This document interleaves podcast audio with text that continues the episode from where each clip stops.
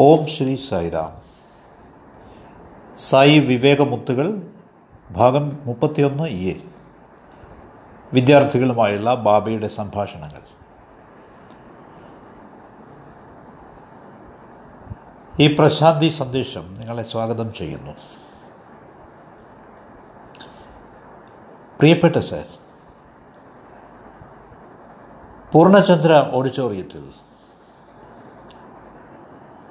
സ്വാമിയുടെ ഒരു വശത്തായി വേദിയിൽ ഇരിക്കുമ്പോൾ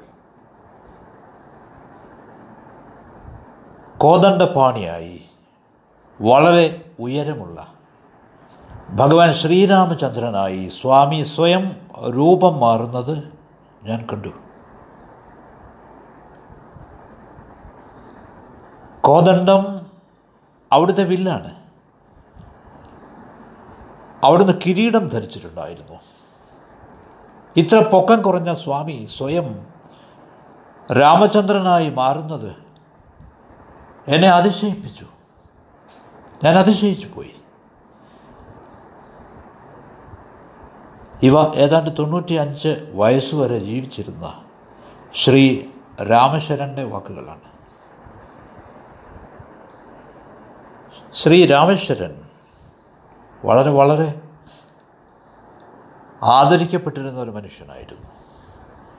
അദ്ദേഹത്തിന് ആന്ധ്രയിലും മറ്റു ചില സംസ്ഥാനങ്ങളിലും ധാരാളം അനുയായികളുണ്ടായിരുന്നു. ശ്രീ രാമേശ്വരൻ എനിക്ക് തോന്നുന്നു ഏതാണ്ട് നൂറോളം പുസ്തകങ്ങൾ ശ്രീരാമചന്ദ്രനെ പറ്റി രചിച്ചിട്ടുണ്ട്. ഭാഗവതത്തെപ്പറ്റി ഏതാണ്ട് അറുപത് വോളിയങ്ങൾ വരും.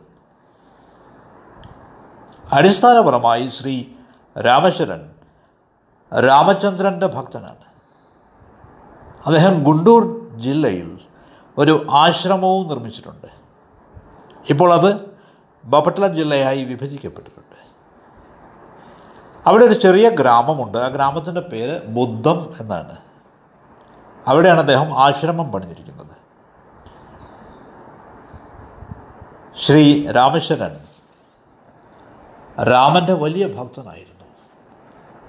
അദ്ദേഹം സദാ ധരിച്ചിരുന്നത് രാമനാമം പ്രിന്റ് ചെയ്ത അഥവാ എഴുതിയ ശ്രീരാമ ജയരാമ ജയ ജയരാമ എഴുതിയ വസ്ത്രമായിരുന്നു.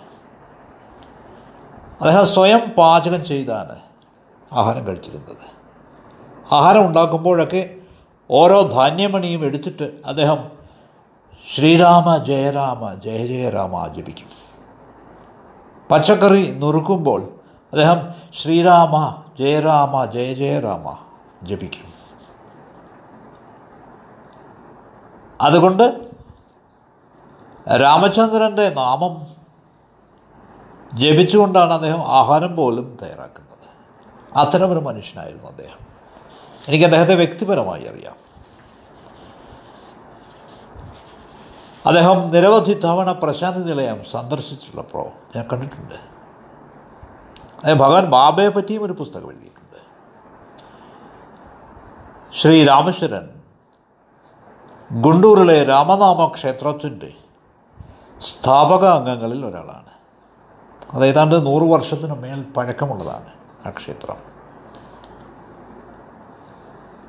അദ്ദേഹം എല്ലാ കൊല്ലവും അവിടം സന്ദർശിക്കുകയും സാധന ക്യാമ്പുകൾ സംഘടിപ്പിക്കുകയും ചെയ്യും. ശ്രീ രാമേശ്വരന് സമ്പാദ്യമോ വരുമാനമോ വരുമാനമോ ഒന്നും സ്വന്തമായില്ല.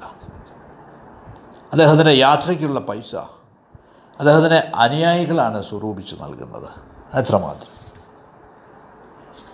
ഇനി അദ്ദേഹവുമൊത്തുള്ള എന്റെ അനുഭവങ്ങളിലൊന്ന് ഞാൻ നിങ്ങളുമായി പങ്കുവയ്ക്കാം. ആന്ധ്രാപ്രദേശിലെ ഗുണ്ടൂരിൽ വെങ്കടേശ്വര വിജ്ഞാന മന്ദിർ എന്ന് പറയുന്നൊരു സ്ഥലമുണ്ട്. അദ്ദേഹം ഡയസിൽ പ്രഭാഷണം നടത്തുകയാണ്. സദസ്യരുടെ ഇടയിൽ എന്നെ കണ്ടപ്പോൾ തന്നെ ഏതാണ്ട് പ്രഭാഷണം അവസാനിക്കാറായി. അദ്ദേഹം വിളിച്ചു അനിൽകുമാർ ഇവിടെ വരൂ. ഞാൻ പെട്ടെന്ന് അദ്ദേഹത്തിന് അടുത്ത് ചെന്നു. അദ്ദേഹം പറഞ്ഞു എന്റെ ഇടതുവശത്തെ പോക്കറ്റിൽ കറൻസി ഉണ്ട് നോട്ടുകളുണ്ട്. എന്റെ ഷർട്ടിന്റെ ഇടതുവശത്തായുള്ള പോക്കറ്റിൽ കറൻസി നോട്ടുകളുണ്ട്. അതെടുക്കൂ. അപ്പോൾ എല്ലാവരുടെയും മുമ്പിൽ പബ്ലിക്കിന് മുമ്പിലാണ് ഇത് സംഭവിച്ചത്. ഞാൻ കറൻസി നോട്ടുകൾ എടുത്തു. അനിൽകുമാർ താങ്കളത് എണ്ണും. എന്നിട്ട് ഈ തുക ഈ മീറ്റിങ്ങിന്റെ സംഘാടകർക്ക് നൽകും. എനിക്ക് പണത്തിന്റെ ആവശ്യമില്ല. I don't need any money എന്റെ എല്ലാ യാത്രാ ചെലവുകളും വഹിക്കുന്നത് എന്റെ അനുയായികളാണ്. എനിക്ക് പണത്തിന്റെ ആവശ്യമില്ല. അദ്ദേഹം ആ മുഴുവൻ തുകയും അവിടെ നൽകിയിട്ട് കാലിയായ കീശയുമായി സ്ഥലം വിട്ടു. ഇതാണ് ശ്രീരാമേശ്വരൻ. ഇതാണ് ശ്രീരാമേശ്വരൻ. വലിയ ആൾക്കൂട്ടത്തിൽ അവിടെ എവിടെയെങ്കിലും ഒരു മൂലയ്ക്ക് ഞാനിരിക്കുന്നത് കണ്ടാൽ അദ്ദേഹം ഉറക്ക വിളിക്കും ഓ അനിൽകുമാർ ഇവിടെയുണ്ട് എനിക്ക് സന്തോഷമായി. ഒരു പക്ഷേ അദ്ദേഹം ഇത് കേൾക്കുന്നുണ്ടെങ്കിൽ അദ്ദേഹം ഓരോരുത്തരുമായും ആന്ധ്രാപ്രദേശ് മുഴുവനും അദ്ദേഹം ഇത് പ്രചരിപ്പിച്ചേനെ. ശ്രീരാമേശ്വരനെ പറ്റി വളരെ ചുരുക്കത്തിൽ എനിക്കിതാണ് പറയാനുള്ളത്. അദ്ദേഹത്തിന്റെ പ്രശാന്തി നിലയം സന്ദർശനങ്ങളിൽ ഒന്നിൽ ഞാൻ ചെന്നിട്ട് അദ്ദേഹത്തോട് തിരക്കി. സർ സ്വാമിയുമൊത്തുള്ള താങ്കളുടെ ആദ്യത്തെ അനുഭവം വിവരിക്കാമോ? അദ്ദേഹം ഇത്തരത്തിൽ വിവരിക്കാൻ തുടങ്ങി. അനിൽകുമാർ ഞാൻ ബാബയുടെ ഭക്തനല്ല. I am not a devotee of Baba ഞാൻ ഭഗവാൻ ശ്രീരാമചന്ദ്രന്റെ ഭക്തനാണ്. ഞാൻ എന്റെ ജീവിതം മുഴുവൻ ചെലവിട്ടിട്ടുള്ളത് അവിടുത്തെ നാമം അവിടുത്തെ സന്ദേശം പ്രചരിപ്പിക്കാനാണ്. സാധനയെപ്പറ്റിയുള്ള പുസ്തകങ്ങൾ എഴുതാനാണ് സ്പിരിച്വൽ പ്രാക്ടീസിനെ പറ്റി അപ്പോൾ ഞാൻ ചോദിച്ചു സർ അപ്പോൾ എങ്ങനെയാണ് ഭഗവാന്റെ അടുത്ത് വരാനിടയായത്? അപ്പോൾ രാമേശ്വരൻ മറുപടി പറഞ്ഞു ഏറെ നാൾ മുമ്പ് നാഗയലങ്ക കൃഷ്ണ ജില്ലയിലെ ആന്ധ്രാപ്രദേശിലെ കൃഷ്ണ ജില്ലയിലെ നാഗയലങ്ക എന്ന സ്ഥലത്ത് ഞാൻ എന്റെ പ്രഭാഷണം നടത്തിക്കൊണ്ടിരിക്കുകയായിരുന്നു. ശ്രീ രാമേശ്വരൻ ധാരാളം പ്രഭാഷണ പരമ്പരകൾ ചിലതൊക്കെ ഏതാനും മാസങ്ങൾ നീണ്ടു നിൽക്കുന്നതാണ് നടത്തുമായിരുന്നു. അദ്ദേഹത്തിന്റെ അനുയായികളിൽ ആരും അദ്ദേഹത്തെ സമീപിച്ചിട്ട് പറഞ്ഞു സർ അങ്ങ് എന്തിനാണ് ഇങ്ങനെ രാമനിൽ തന്നെ കടിച്ചു തൂങ്ങിക്കിടക്കുന്നത്? രാമൻ പുനരവതരിച്ചിരിക്കുന്നത് അങ്ങ് അറിഞ്ഞില്ലേ പുറ്റപ്പർത്തിയിൽ ശ്രീ സത്യസായി ബാബയായി. എന്തുകൊണ്ടാണ് അങ്ങ് അവിടെ പോകാത്തത്? എന്തുകൊണ്ടാണ് അദ്ദേഹത്തെ കാണാത്തത്?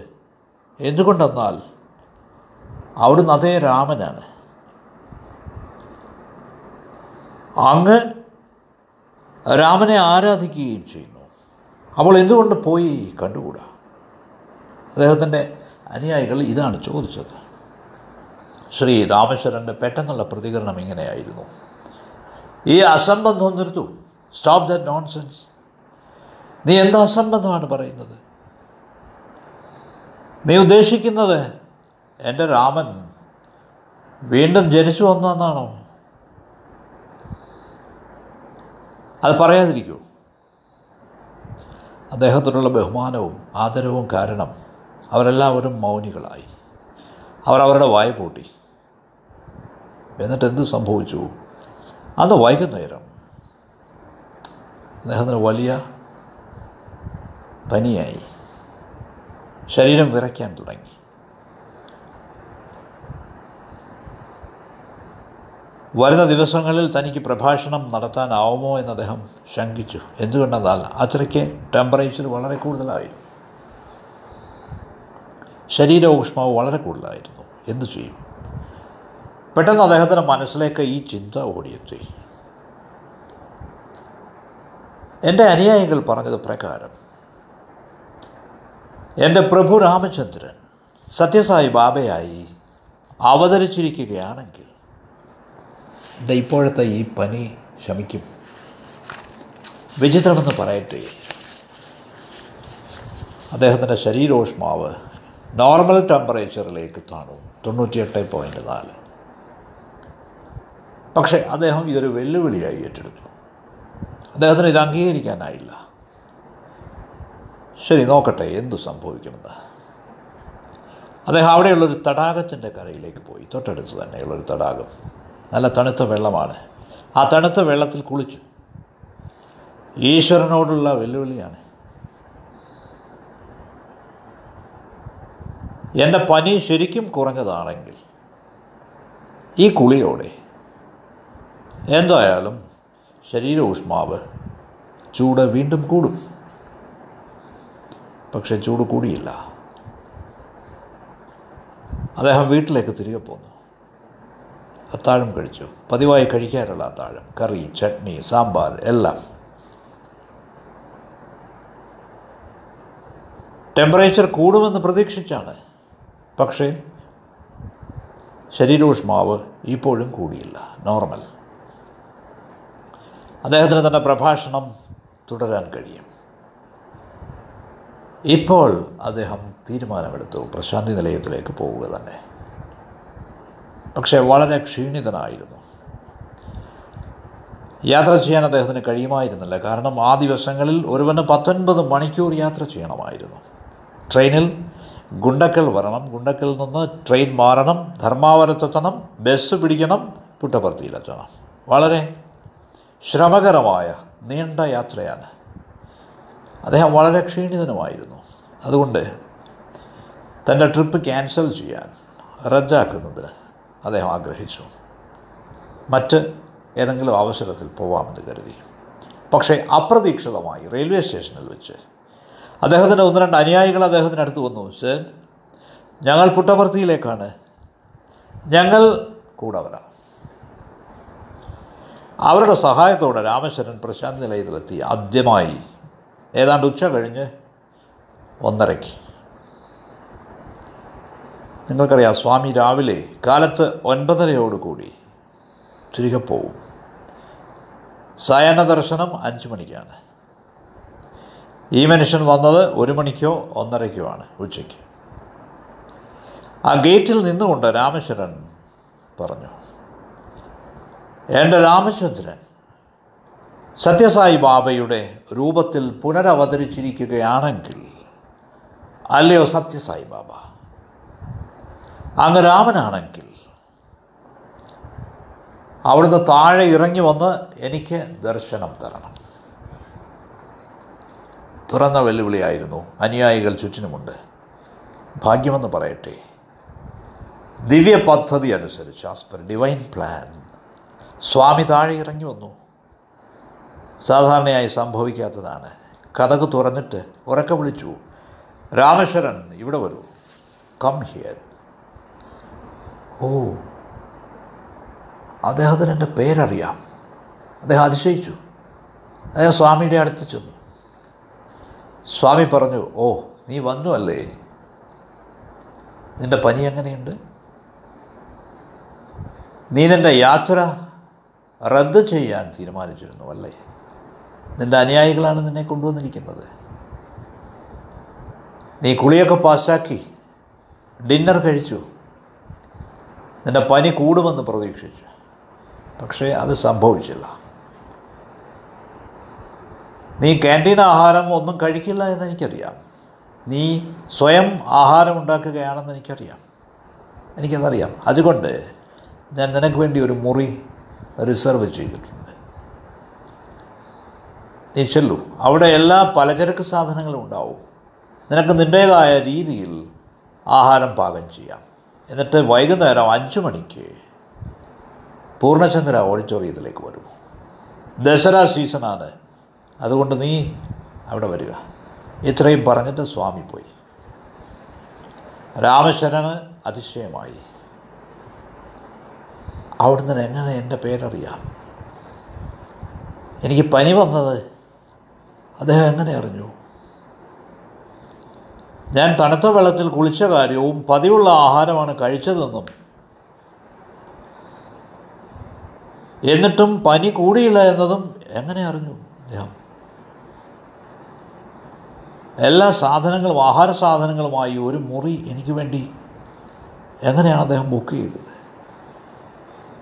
അദ്ദേഹത്തിന് വിശ്വസിക്കാനായില്ല.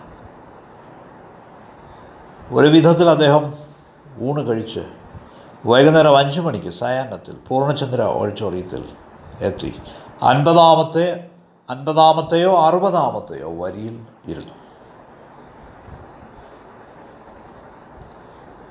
അവിടെ എത്തുന്ന വെറും സാധാരണക്കാരനായ വെരി ഓർഡിനറി മാൻ ആദ്യമായി എത്തുന്ന ഒരാളിനെ അദ്ദേഹം ഒരു സന്യാസിയാണെങ്കിൽ കൂടി. ആദ്യത്തെ വരിയിൽ ഇരുത്താൻ ആർക്കാണ് കഴിയുക? ഏതായാലും അവസാന വരികളിൽ ഒന്നിൽ അദ്ദേഹം ഇരുന്നു. സ്വാമിയുടെ ശൈലി എന്തെന്നാൽ അവിടുന്ന് ഓഡിറ്റോറിയം മുഴുവൻ നടക്കും. രണ്ടോ മൂന്നോ വട്ടം. എല്ലാവർക്കും ദിവ്യദർശനം കിട്ടത്തക്ക രീതിയിൽ. അത്രയും ദൂരെ അത്രയും ദൂരം അവിടുന്ന് നടക്കും. രാമചന്ദ്രനെ കണ്ടപ്പോൾ ഈ രാമശരനെ ശ്രീരാമശരനെ കണ്ടപ്പോൾ രാമശരൻ എഴുന്നേൽക്കൂ. അവിടുന്ന് അദ്ദേഹത്തെ പിടികൂടി. അദ്ദേഹത്തിന്റെ കൈകളിൽ പിടികൂടി. നേരെ വേദിയിലേക്ക് കൊണ്ടുപോയി. രണ്ടുപേരും വേദിയിലേക്ക് ചെന്നു. സ്വാമി രാമശരനെ അവിടുത്തെ അരികത്തായി കസേരയിലിരുത്തി. അദ്ദേഹത്തിന് സന്തോഷമായി. ഈ വേളയിലാണ് സ്വാമി ശ്രീരാമചന്ദ്രനായി രൂപം മാറുന്നത് രാമശരൺ ദർശിച്ചത്. ബാബ എന്നത് രാമനാണെന്നുള്ള ഉറപ്പായിരുന്നു ഇത് കൺഫർമേഷൻ ആയിരുന്നു. എന്നിട്ട് സ്വാമി അദ്ദേഹത്തോട് പ്രസംഗിക്കാൻ ആജ്ഞാപിച്ചു. അപ്പോൾ അദ്ദേഹത്തിന് അതിശയമായിരുന്നു. ഞാൻ സംസാരിക്കുമെന്ന്. അവിടുന്ന് എങ്ങനെ അറിഞ്ഞു? പക്ഷേ എങ്ങനെയായാലും പെട്ടെന്ന് തന്നെ സ്വാമി പറഞ്ഞു നീ സംസാരിക്കൂ. യു സ്പീക്ക് ഓൺ ഡിവോഷൻ ഭക്തിയെപ്പറ്റി സംസാരിക്കൂ. അദ്ദേഹം മറ്റെന്തോ ആണ് സംസാരിക്കാൻ ഉദ്ദേശിച്ചിരുന്നത്? സ്വാമി പറഞ്ഞു വേണ്ട വേണ്ട വേണ്ട. പൊതുവിലുള്ള സദസ്യരാണിത്. ദീസ് ആർ ജനറൽ ഓഡിയൻസ് സംസാരിക്കൂ. ഞാൻ സംസാരിക്കണമെന്ന് ആഗ്രഹിച്ച വിഷയം അവിടുന്ന് എങ്ങനെ അറിഞ്ഞു? ശരി. അവിടുന്ന് അദ്ദേഹം ഒരു പ്രഭാഷണം നടത്തി. പ്രഭാഷണത്തിനൊടുവിൽ അദ്ദേഹം തന്നെ മുറിയിലേക്ക് പോയി. അത് അവസാന ദിവസമായിരുന്നു. സ്വാമി യജ്ഞത്തിലെ പുരോഹിതരെ ആദരിക്കുകയായിരുന്നു. രാമശരണെ വിളിച്ചില്ല. അദ്ദേഹത്തിന്റെ അനുയായികൾ ഡിസൈപ്പിൾസ് അവർക്കെല്ലാവർക്കും വിഷമം തോന്നി. പക്ഷേ പെട്ടെന്ന് സ്വാമി കഥക് തുറന്നിട്ട് ശ്രീ രാമശ്വരനെ വിളിച്ചു. അദ്ദേഹത്തെ ആലിംഗനം ചെയ്തു. ആലിംഗനം ചെയ്തുകൊണ്ട് പറഞ്ഞു നീയും ഞാനും ഒന്നാണ്. You and I are one എന്നിട്ട് ലക്ഷ്മിയുടെ ലോക്കറ്റുള്ള ഒരു മാല അവിടുന്ന് സൃഷ്ടിച്ചു. ലക്ഷ്മി ധനത്തിന്റെ ദേവതയാണല്ലോ. രാമേശ്വരൻ പറഞ്ഞു സ്വാമി എന്തിനാണിപ്പോൾ ധനം? എന്റെ എല്ലാ ധനവും അവിടുത്തെ നാമം പ്രചരിപ്പിക്കാനായി ഞാൻ ചെലവിട്ട് കഴിഞ്ഞു. പുസ്തകങ്ങൾ പ്രസിദ്ധീകരിക്കാനായി ചെലവിട്ട് കഴിഞ്ഞു. അതുകൊണ്ട് എനിക്ക് ആവശ്യമില്ല. ഐ ഡോണ്ട് നീഡ് അപ്പോൾ സ്വാമി പറഞ്ഞു ഒരു പുസ്തകം പ്രിന്റിലാണ് ആ പ്രിന്റേഴ്സിന് നീ പൈസ കൊടുക്കേണ്ടി വരും. നിനക്ക് ധനം കിട്ടും. അതുകൊണ്ട് ഈ മാല വെച്ചോളൂ. ടേക്ക് ദിസ് ചെയിൻ അദ്ദേഹം ആ മാല വാങ്ങി തിരികെ പോയി. പിന്നീട് എന്ത് സംഭവിച്ചു? അദ്ദേഹത്തിന് തന്റെ എല്ലാ ലോണുകളും എല്ലാ കടങ്ങളും എല്ലാ ബില്ലുകളും കൊടുത്തു തീർക്കാനായി. ഒരു ദിവസം കുളിച്ചുകൊണ്ടിരുന്നപ്പോൾ അദ്ദേഹത്തിന് ആ മാല നഷ്ടപ്പെട്ടു. ഹി ലോസ് ദ ചെയിൻ വളരെ പരിഭ്രമിച്ച് വളരെ വേദനയോടെ പെട്ടെന്ന് തന്നെ അദ്ദേഹം പ്രശാന്തി നിലയത്തിലേക്ക് കുതിച്ചെത്തി. എന്നിട്ട് കരഞ്ഞു സ്വാമി ആ മാല പോയി സ്വാമി. സ്വാമി പറഞ്ഞു നീ എല്ലാ ബില്ലുകളും ക്ലിയർ ചെയ്തു കഴിഞ്ഞു. നിനക്കിപ്പോൾ എന്തിനാണ് ധനദേവത? Goddess of wealth? ലക്ഷ്മിയെ എന്തിനു? ഇനി എന്താണ് ആവശ്യം? അവർ എന്റെ അടുത്തേക്ക് തിരികെ പോന്നു. ഇതാണ് സ്വാമി പറഞ്ഞത്. ഇതാണ് ശ്രീ രാമേശ്വരന്റെ കഥ. സൈറാം.